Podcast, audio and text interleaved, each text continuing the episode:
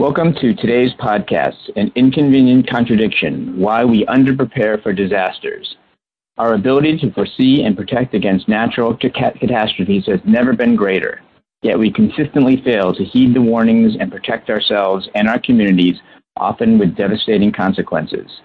In the ostrich paradox, Why We Underprepare for Disasters, one professors Robert Meyer and Howard Kunreuther draw on years of teaching and research to explain why disaster preparedness efforts consistently fall short. In this podcast, RANE founder David Lawrence interviews Howard, professor of decision sciences and public policy at the Wharton School of the University of Pennsylvania, and co-director of the Wharton Risk Management and Decision Processes Center, on how people and institutions can work with instead of against our natural tendencies. David, I'll turn it over to you. Greg, thank you very much. And Howard, a very, very uh, special honor. Uh, first, congratulations on the book. Uh, I know it's been received very, very well, and uh, we have been highlighting it to various members in the network. I thought it might make sense um, to begin with an introduction, and perhaps you could sort of walk us through um, your history, um, the areas that you've focused on, and then a bit of the history of the Wharton Risk Center, and um, a little bit of the evolution of your thinking and what brought you uh, to write the ostrich paradox, and then we can jump into some terrific uh, specific questions. Right. Well, thank you, David. It's great to be with you and appreciate all the work that you're doing with RANE and the important contributions that you're making to our uh, national and global problems. And so uh, delighted that we have an opportunity to have a conversation together. Uh, just to give you a little brief background on, on my own history, but more important, uh, the work that the Wharton Risk Center has been doing.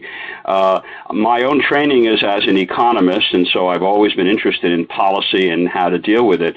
But I've also been interested in human behavior and how people make decisions. So in some sense, I was used to be called an irrational economist because I didn't follow all of the norms that economics had in terms of how people should make decisions. Uh, but now I'm happy to say I'm in the camp of a, as a behavioral economist, and I think the work that uh, we have been doing at the Wharton Risk Center, um, and it's the Risk Management and Decision Processes Center, intentionally a long name with a bad, difficult to have an acronym, but that's what we are. Uh, we've had our 30th anniversary uh, just a year ago, and from the outset, we have been focusing on how we deal uh, with low probability, high consequence events like natural disasters or terrorism, uh, ones that don't happen very frequently, but when they do are really quite severe, and where the decision processes are a particular challenge. And the book uh, that Bob Meyer, who's co-directing the center with me, and I wrote on the ostrich paradox was really an attempt to uh, highlight essentially the challenges that we face and the kinds of biases and simplified decision rules that we use when we are trying to deal with these events both before they happen, when we often don't deal with them, and after they happen, when we actually may uh, take steps that uh, could be uh, better taken, but uh, at least we react to those disasters. That's great, Howard. And uh, I've heard you talk about the fact that the time when people, you know, buy insurance is often after the event. That's when they're most likely to buy it, and of course, that that's the worst time. And right, they buy, can, they buy it after the event, but then three or four years later, when they don't have a, a, a loss, they cancel their policy. So there's a double problem here. They buy it too late, and then they cancel it too early. Exactly. So as as we think about uh, the range of risks, and and uh, there have never seem to have been um, more threats out there, uh, natural man-made disasters. Uh, increasingly, we're seeing, and we see it in Washington all the time, that it does take that crisis moment sometimes before people focus, even though all the facts, all the evidence, and all the data is in front of them already.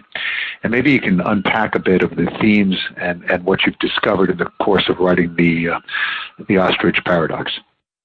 Uh, happy to do so, and and and that is exactly the, the point that you made, David. Is exactly uh, the uh, the one that we were operating on. That we really don't focus on these uh, low probability events, these natural disasters, and and also man-made disasters until after something happens.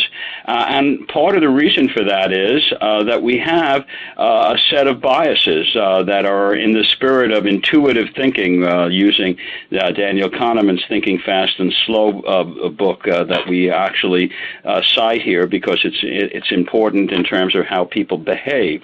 And intuitive thinking really means that people are having a set of biases, systematic biases, and I'll go through a few of them if you'd like me to, uh, just to highlight the challenges that we, we face here.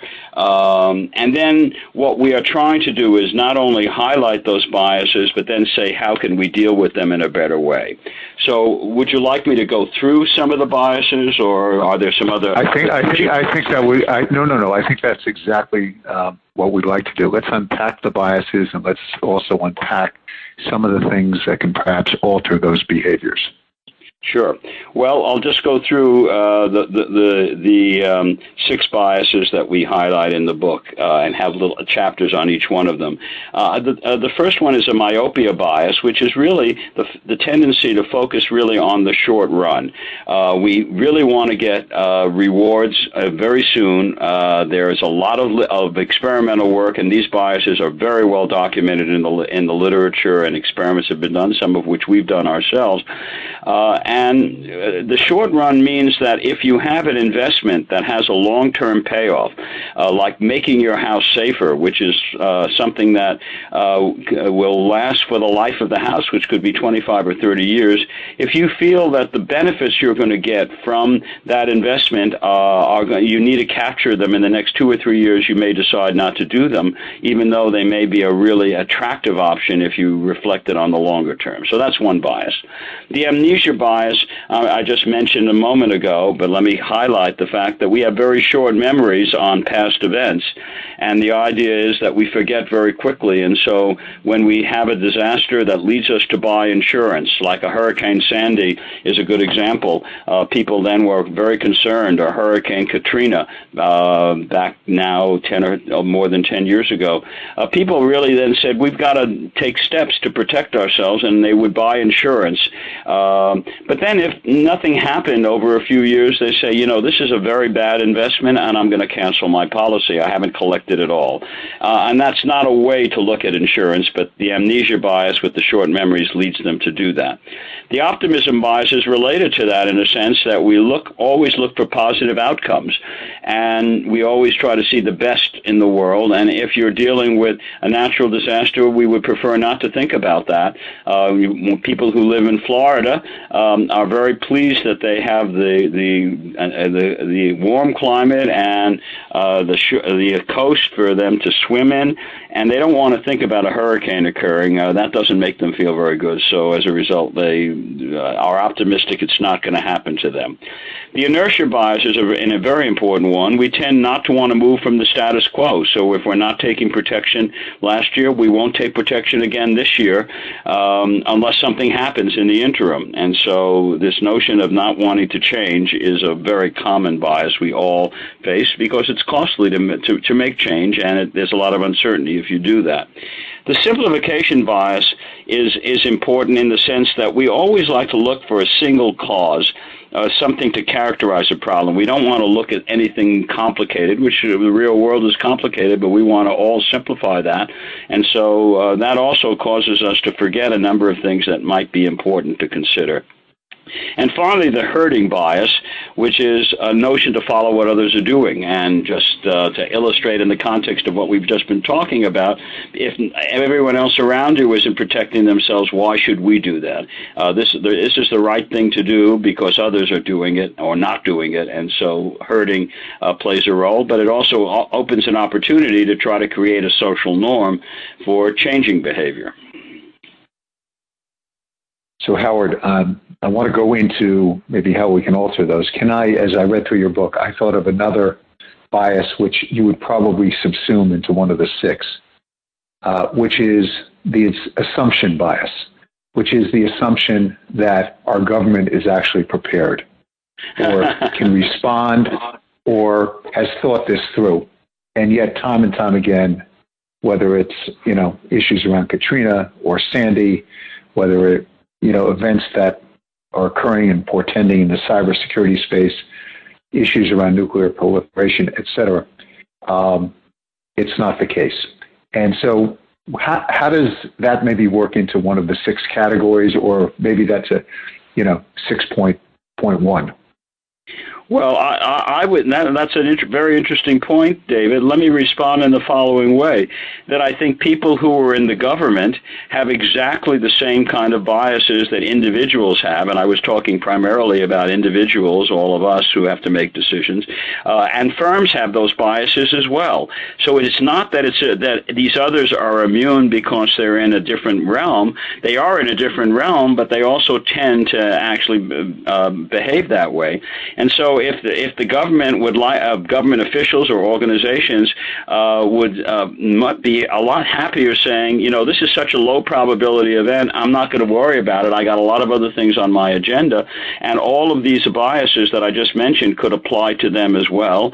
And that is true for firms, and it's true for insurers. And we've written a book, in fact, on insurers behaving uh, the, uh, uh, a very misunderstood industry, but insurers also behave in that manner. So a great I can point. illustrate and that if you want me to. Yes, uh, that would actually be terrific. Uh, I'll illustrate that with a very simple example that we have used, and insurers, we've talked to a, insurers a great deal about this, and that is on terrorism.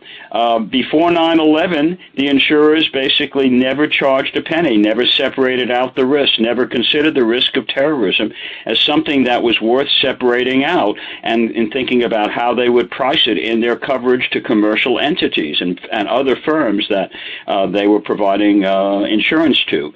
And uh, so uh, that was really essentially free. It was an add-on uh, on uh, coverage that was not excluded from a policy. Uh, after 9/11, uh, almost all the insurers basically said we can't provide coverage anymore. We're concerned about this. Uh, the event has happened. We've had a serious loss, and so many of them discontinued coverage. The couple of insurers who did provide coverage made a fair amount of money because they could charge a very high premium, and people and, and firms would be, uh, for a variety of reasons, want to buy them. Uh, one example of that, that just to illustrate, is that one firm was willing to pay nine hundred thousand dollars for nine million dollars worth of coverage for uh, a disaster to one of their facilities or a terrorism attack over the course of the, the coming year. And when you calculate the odds that they were uh, that that this implied was like a one in ten chance that that disaster that a terrorist attack would come to their facility, which is extraordinarily high. But they paid that money. But most insurers never offered the coverage, and so as a result of that, we had government coming in because there were firms that absolutely were required to have that coverage uh, for workers' compensation and also for uh, mortgages that they had. And so we had the terrorism risk insurance Insurance Act that, that was passed primarily to help the insurers want and uh, to provide coverage. It basically indicated to the insurers that uh, they had to offer coverage in return. They would be protected against very, very large losses, which they were concerned about, uh, but it would even have to pay those back uh, after they were uh, the government helped them out. So it was a it was a very actually very progressive law in getting the public sector involved. But it took 9/11 to ha- for that to happen, and the insurers basically behave just like we behave. It's not going to happen to me before a disaster. It did happen to me. I'm going to not necessarily want to offer this coverage anymore. All right, so a valuable insight about sometimes it takes a crisis, and I actually want to come back to these points, Howard, because it strikes me there's a direct applicability to where we are around cybersecurity, uh, the types of uh, attacks that are occurring, the data, and certainly some predictions about, we'll call it the existential or infrastructure uh, risk to the country. But let me go back to the, we'll call it the six um, deficiencies in how we approach risk. And you alluded to the fact that these biases exist not just um, in the private sector, but also within the government itself. So how how would you begin to approach changes in the behavior, a more efficient model for thinking about preparing for, responding to, and mitigating risk? Mm-hmm. Well, uh, no, I appreciate the question, and that, and that is a very important part of the book. The last part is a behavioral risk audit, which says now that we have these biases, how do we overcome them? And as you just alluded, it's something that uh, could be done not only by the indivi- to the individuals, but the government could proceed in that way as well. And maybe and there'd be an interesting combination of the two uh, units uh, really trying to deal with this problem. So let me illustrate that with um, one example, essentially essentially, um, and it, it, highlights essentially the optimism bias and and also uh, to some extent the myopia bias. Um, when we uh, say to ourselves, the probability of a disaster is so low, it's below my threshold level of concern, which is kind of what people do. They say it's not worth worrying about uh, because it's a one in a hundred chance that this hurricane is going to occur, and you know that's so low that why should I pay any attention? If you stretch the time horizon so that you say to a person, if it turns out that you are thinking about uh, protecting yourself over the life of your house, let's say 30 years, we want you to know that there's greater than a 1 in 4 chance that you'll have at least one hurricane that might do damage to your house over that 30 year period. And so by stretching the time horizon and telling people that the likelihood is 1 in 4, uh, it's the same probability as one in a hundred if that probability remained the same over each year. With climate change or global warming, it might be even greater than one in four. Then people then will pay attention because that number is high enough for them to think about it. And if you tell them it might be even more than one, they're even more concerned. And experiments have been done on that. We've done some, and a lot of other people have done experiments on that issue and are continuing to do that. But the interesting point uh, of, uh, that I'm raising on that particular uh, way to help correct it is that the Federal Emergency Management Agency uh, has changed the way they present information on the flood hazard now, and that's not. And then w- w- there are a number of groups that have, have been involved with them, but certainly we have talked with them about this, and they now talk about the fact that instead of a one in a hundred chance next year, which is what they used to do, they now say precisely what I said. Remember, there's a greater than one in four chance that uh, there will be a disaster over a 30 year period. And the, the jury is still out on how that has affected the um, uh, flood insurance purchases, but you could do a very simple experiment, which we're planning to do, to think about how people react to one in a hundred and one in and four and see whether or not there are changes in how people buy it.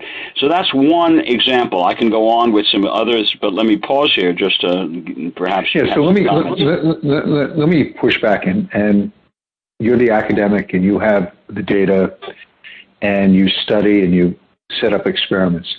What I will just tell you from my experience, what we see within the network, giving people that information um, about the probability and why something may be more likely than not still doesn't seem enough to shift behavior. I agree. Because people resource constrained, and I wish it were just a matter of information. I wish it were just a matter of information to the policy uh, heads in Washington.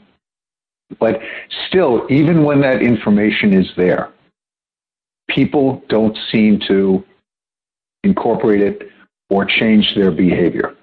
And whether mm-hmm. they still feel that people are overstating it, whether they feel that it will be someone else's responsibility, whether they feel that the money or the resources are better spent near term, whether they're running a company and they're going to be judged by the quarter, uh, not by what they prepare for for five years down the road. It's still one of, one of the great conundrums in my mind, where, uh, and again, not just with man made, but also natural disasters. When we know things and we know the information is there, we even, you know, some people have access to even more specific and confidential information. So the reality of it is there. Uh, as I've as I've remarked, there's a reason why President Obama's hair turned gray within the first nine months of his presidency. Still, behavior doesn't change. People don't prepare. And so, what else do you think is missing? Well, no, I, I really appreciate your asking that because um, this is only one part of, of I think, uh, the story uh, in terms of how you would change behavior. And you're absolutely right. You can give people information, they're going to say, look, uh, uh, um, I now appreciate that this may be more of a problem. I can't afford it. Uh, I'm not necessarily want to, to put in uh, the um, investment on insurance. They see it as an investment because I won't get anything back. I may be moving in three years. I have budget constraints. A number of things like that enter in people's minds and in firms' minds. And so, what, to complement the notion of presenting information, you need economic incentives in order to be able to do that. And I think that's the point that you're making. Um, get someone to pay attention because it's worth their while from a financial point of view, and that isn't just a firm; that would be a homeowner as well. So what we what we would suggest as part of the behavioral audit is that you have to really address that point uh, very very directly. And here would be an example of how one might do that. Uh, the first point is to say to people, we want to give you transparent information on what your risk is. Not only that the, there's a one in a hundred or one in four chance over 30 years of uh, 100 next year, or one in four chance over 30 years of the uh, disaster occurring, but also essentially what it would cost you for an insurance policy if you had a premium that reflected risk, which many insurance premiums are restricted from, um, many insurance insurers are restricted from doing so uh, for uh, on on policies they offer. And so we would say a first notion is transparency. What is the risk? And you would then have the insurer who would provide essentially a policy uh, that's a private sector or even the National Flood Insurance Program, which is a government program. They would indicate here is what your premium is if it reflected risk. They may or may not charge that in terms of how they deal with uh, uh, affordability issues, which I'll come to uh, in a moment. But let's just say that everyone who could afford an insurance premium of that type would be charged that. You would then uh, say, look, we want you to make an investment on making your home and your property safer. Both the firm could do this as well as, as an individual, their home. And we know it's costly because um, it's a high upfront cost to elevate your house or to floodproof your house or make it safer. May, requires an upfront cost. And you may say, I'm not going to do that because it's uh, I'm not going to get enough back in the way of my premium reduction, which you should get and you would get if you did that. But if you gave that, if you tied that to a loan, so that the individual or the the uh, the decision maker basically said, you know, I have a loan now; it's tied to my property, and I'm going to be paying a lot less each year to make get that investment. I'll do it right now, but I'll pay it off over time. Then it's a win-win situation because normally the insurance premium will be a lot lower than the actual cost of the loan annually, and then even if they move, that loan can be either paid off or transferred to the next property owner, etc. And they basically win every year by getting a lower uh, reduction in their premium that is greater than the loan. So that's a direction one would go. And if you couple that with the probability uh, that they then know that this is a very likely event over 30 years, we would say that could address that problem. Those are great, great insights, Howard. I'm going to add maybe if we also give away lottery tickets in exchange for people who prepare for risk, we can uh, incentivize behavior. And um, it was with particular interest that I also read your views on simplification and the fact that people have a tendency to oversimplify uh, the issues when they're in fact complex. I think we see that, by the way, in our voting patterns and how people decide on candidates. They're looking for sort of easy decisions on issues. It's one of the reasons why I think, you know, uh, cable news uh, such as it is, um, has gained in popularity. There's an aspect that people segment into those channels that align with their positions, and it sort of makes them easy. It makes it easy and comfortable to hold on to their positions when, in fact, there are a lot of nuanced facts that that need to be considered. But I wanted to actually flip that coin on uh, simplification to the following which is sometimes the process of managing risk is unduly complicated. So you reach the decision point, this is something that we have to do. And I'll highlight something uh, from our network, which is a uh, one of the world's leading law firms. Um, with obviously some very, very sophisticated attorneys, but also risk managers, uh, referenced to us how difficult it was for them to actually uh, obtain a cybersecurity policy uh-huh. that fit their firm, the profile, obviously the premiums. It just took a very, very long time, and also it took a long time to, to negotiate. And so maybe you could talk a little bit about who should own the process of making risk management easier. Is it the government? Is it the private sector? Is it a collaboration? Whether it's in terms of, you know, how to raise your house on, uh, you know, 10 foot stilts, or we see all sorts of ads in case of the, you know, blackouts and, and such, uh, or how easy it really is to get flood insurance and why it doesn't have to feel daunting. People can very, very easily feel overwhelmed, even if they know something exists, even if they know there are potential solutions. How do they go about accessing those solutions, obtaining them, and you know, sort of being able to sort of leverage that. And of course, look, when your neighbor tells you, I just got this, it's real easy. And you see this all, all the time. You see it online and you see it in real life behavior. The ability to have someone guide you into simplicity, whether you're booking a hotel room, you're buying a car, or whatever, is often the key to effective uh, marketing and effective market share and market penetration. And I'm just curious, you know, sort of what can we do in that area to make risk management easier for enterprises and families and individuals? Well, it's a it's it's a challenging question, and I, I don't have an easy answer to that. But let me give you a couple of thoughts on it, and uh, and, and, and maybe first address this, the cyber security uh, issue where, with the difficulty that this per, that this firm may have had that you mentioned, because I know that's something you've been very concerned, and our, our, we've been very concerned about that, uh, certainly from the government point of view and for the world, actually, the challenges. And I think the cybersecurity is an, is an interesting case where um, people where, where we don't have a very good handle on what the nature of the risk is, the likelihood of things happening, and there's a great deal of concern about what the consequences will be if something happens. And insurers are a little reluctant actually to necessarily provide coverage uh, because they're afraid if they have a very large loss, and the lo- there may be correlated losses across a number of places, and they they're they're concerned that if they are protecting a number of uh, firms, let's say, excuse me, this this could be very costly to them, and so. One way to deal with it um, is to see whether there's a public-private partnership like terrorism, which is the same kind of concern, so that they themselves feel that they're protected against a very large loss, which is what happened with the insurers who were concerned about nuclear or chemical, nuclear, radiological, or biological attacks, which could be very severe.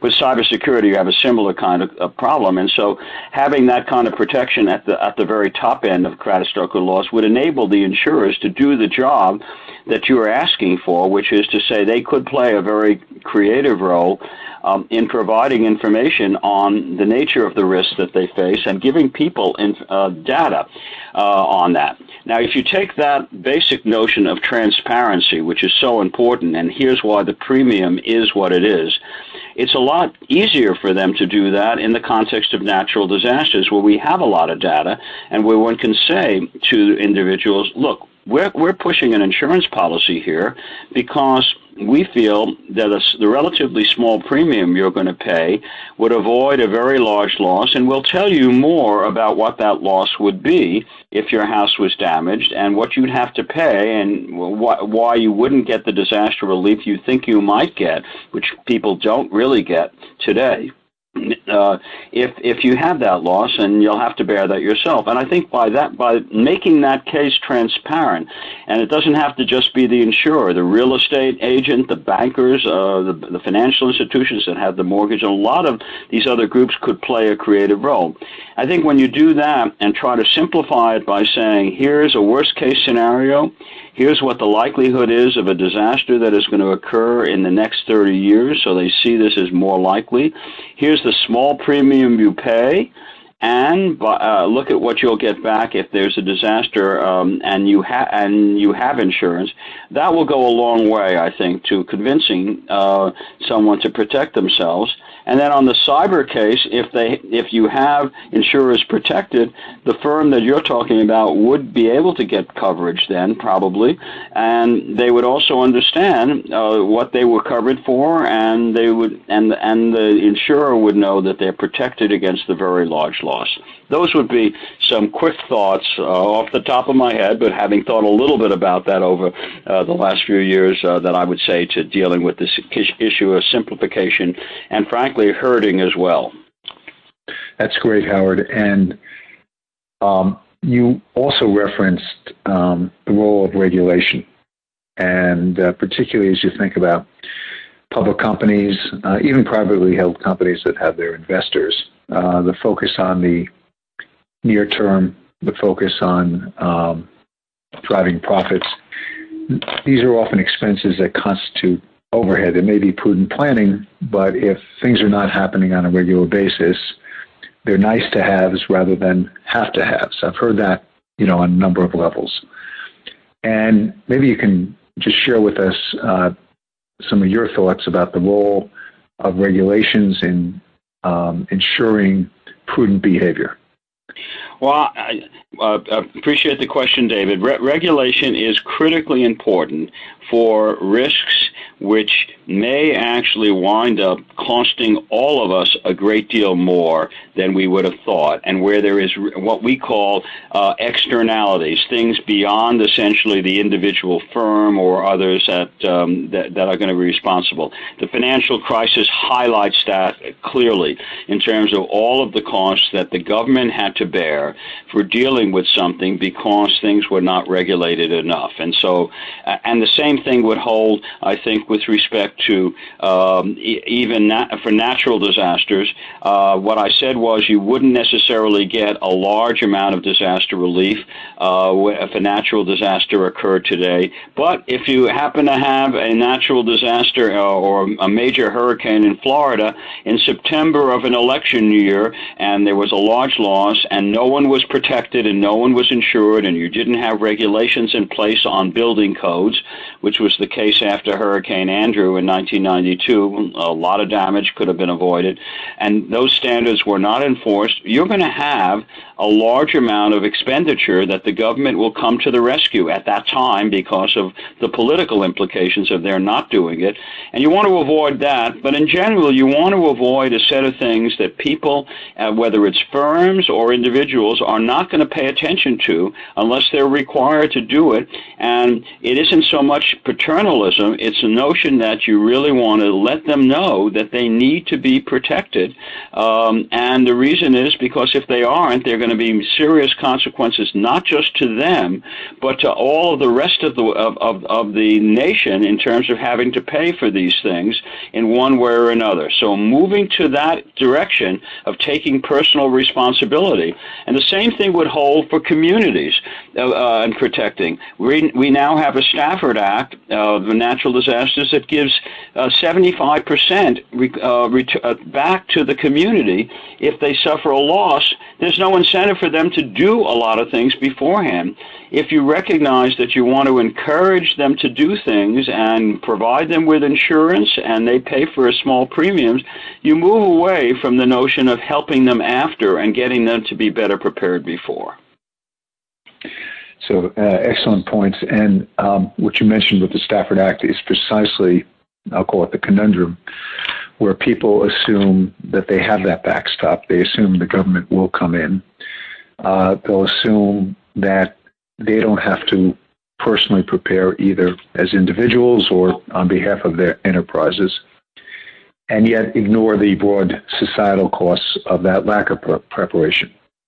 And they and, may not get the aid personally. Exactly. Communities may right. get it, but they may think they're going to get it, and they really won't unless you have kind of the ex- event that I just described, uh, where there's some pre- political pressure to give them special relief, but normally they won't get it, but the communities will get it. And to underscore that point, there is a very, very long list of, um, I'll call them uh, people who were victims of Hurricane Sandy who are still waiting for their checks and their reimbursement. right. Yeah. Uh, not to mention the fraud that's committed in the aftermath, Howard, uh, around the uh, reconstruction and repair space. Howard, um, assume I want to sort of close with this. Um, assume you've been down, you've been invited down to Washington as you have in the past, and assume that there is a uh, new Senate and House bipartisan committee that is um, entitled um, the Risk Management Committee, and their job is to prepare a report on the state of the union in terms of its preparedness for the wide range of natural and man made disasters. What would you be saying to them, not just in terms of our state of preparedness, but in terms of what the message should be to the American people and how they can help encourage that that message is not only heard, but acted on? Well, I think I would come back to a few points that I've already made, but um, let me make them again. I think the first. I'd, I'd like you, I'd like you to, and, and this time with your right hand raised, Howard, because okay, you're under oath. Uh, I'm under oath. Yes, I'm being under oath. First of all, we are underprepared. We are not protecting ourselves the way we should, and this will continue until there's a recognition by the Senate and House that we have to do something about that the way that one needs to get started is to rec- first to recognize that, and everyone needs to recognize that, um, and that there's a consensus. This is not a political issue. This is just a social issue we have to pay attention to. Secondly, that we have these sets of biases um, that uh, we have written about in uh, the ostrich paradox: myopia, amnesia, optimism, inertia, simplification, and herding. All biases that actually lead us to say we're not going to concern ourselves with this, and the Senate and House has to recognize that these people who are political leaders that we have to overcome these biases, and the way one would overcome them is on uh, several dimensions. One is you want to actually provide transparency and let people and let everyone know what the risk is uh, and then you want to frame those messages in such a way that people will pay attention to them so that you provide uh, information on likelihood with a longer time frame. You focus on worst case scenarios and what would happen if you're not prepared, whether it's the individual or the community or the firm.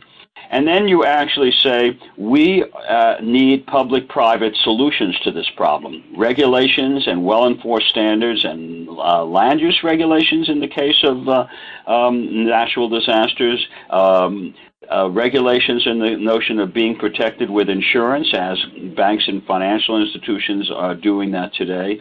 And we need insurance to complement all of that with the premiums that are going to reflect the risk so that people know this is what they should be paying.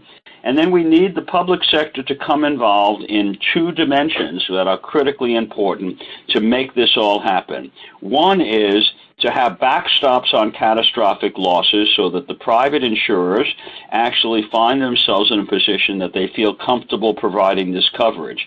And we've uh, talked about that on all hazards, cyber uh, insurance being one that is cha- more challenging, but that's been done with terrorism, and it's being done with natural disasters in certain cases, but more could be done. That's the, the, the second point. And the third is that, uh, that that's the point that the public sector has to be involved in, in terms of protecting against large losses.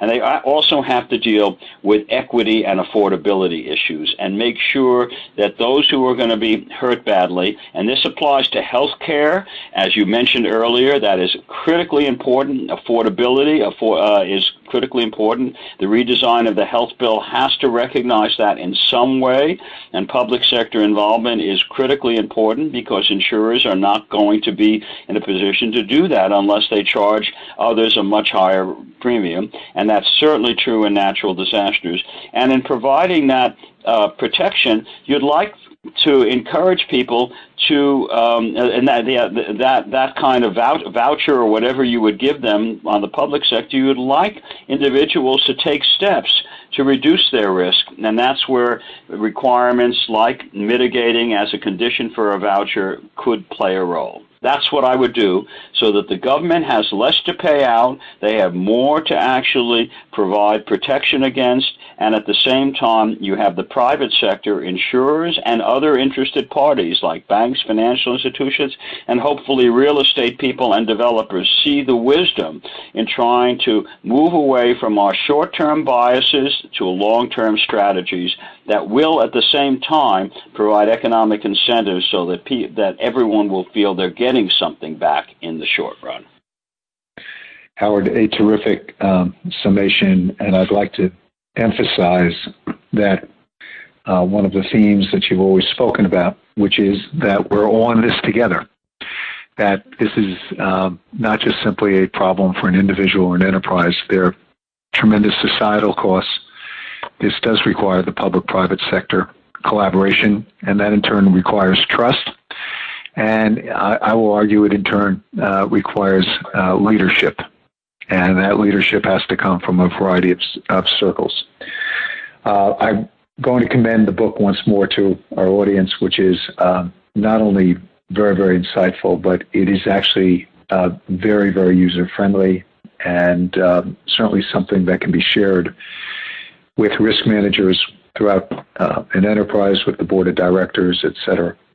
And with more to come, Howard, I truly look forward to continuing the collaboration with you uh, your continued insights, and uh, you know, let's let's hopefully we can um, convert the Cassandra syndrome that we have, and that uh, people will start to understand and take seriously, and more importantly, act upon uh, the data and the insights that um, you and others have provided. So, thank you again.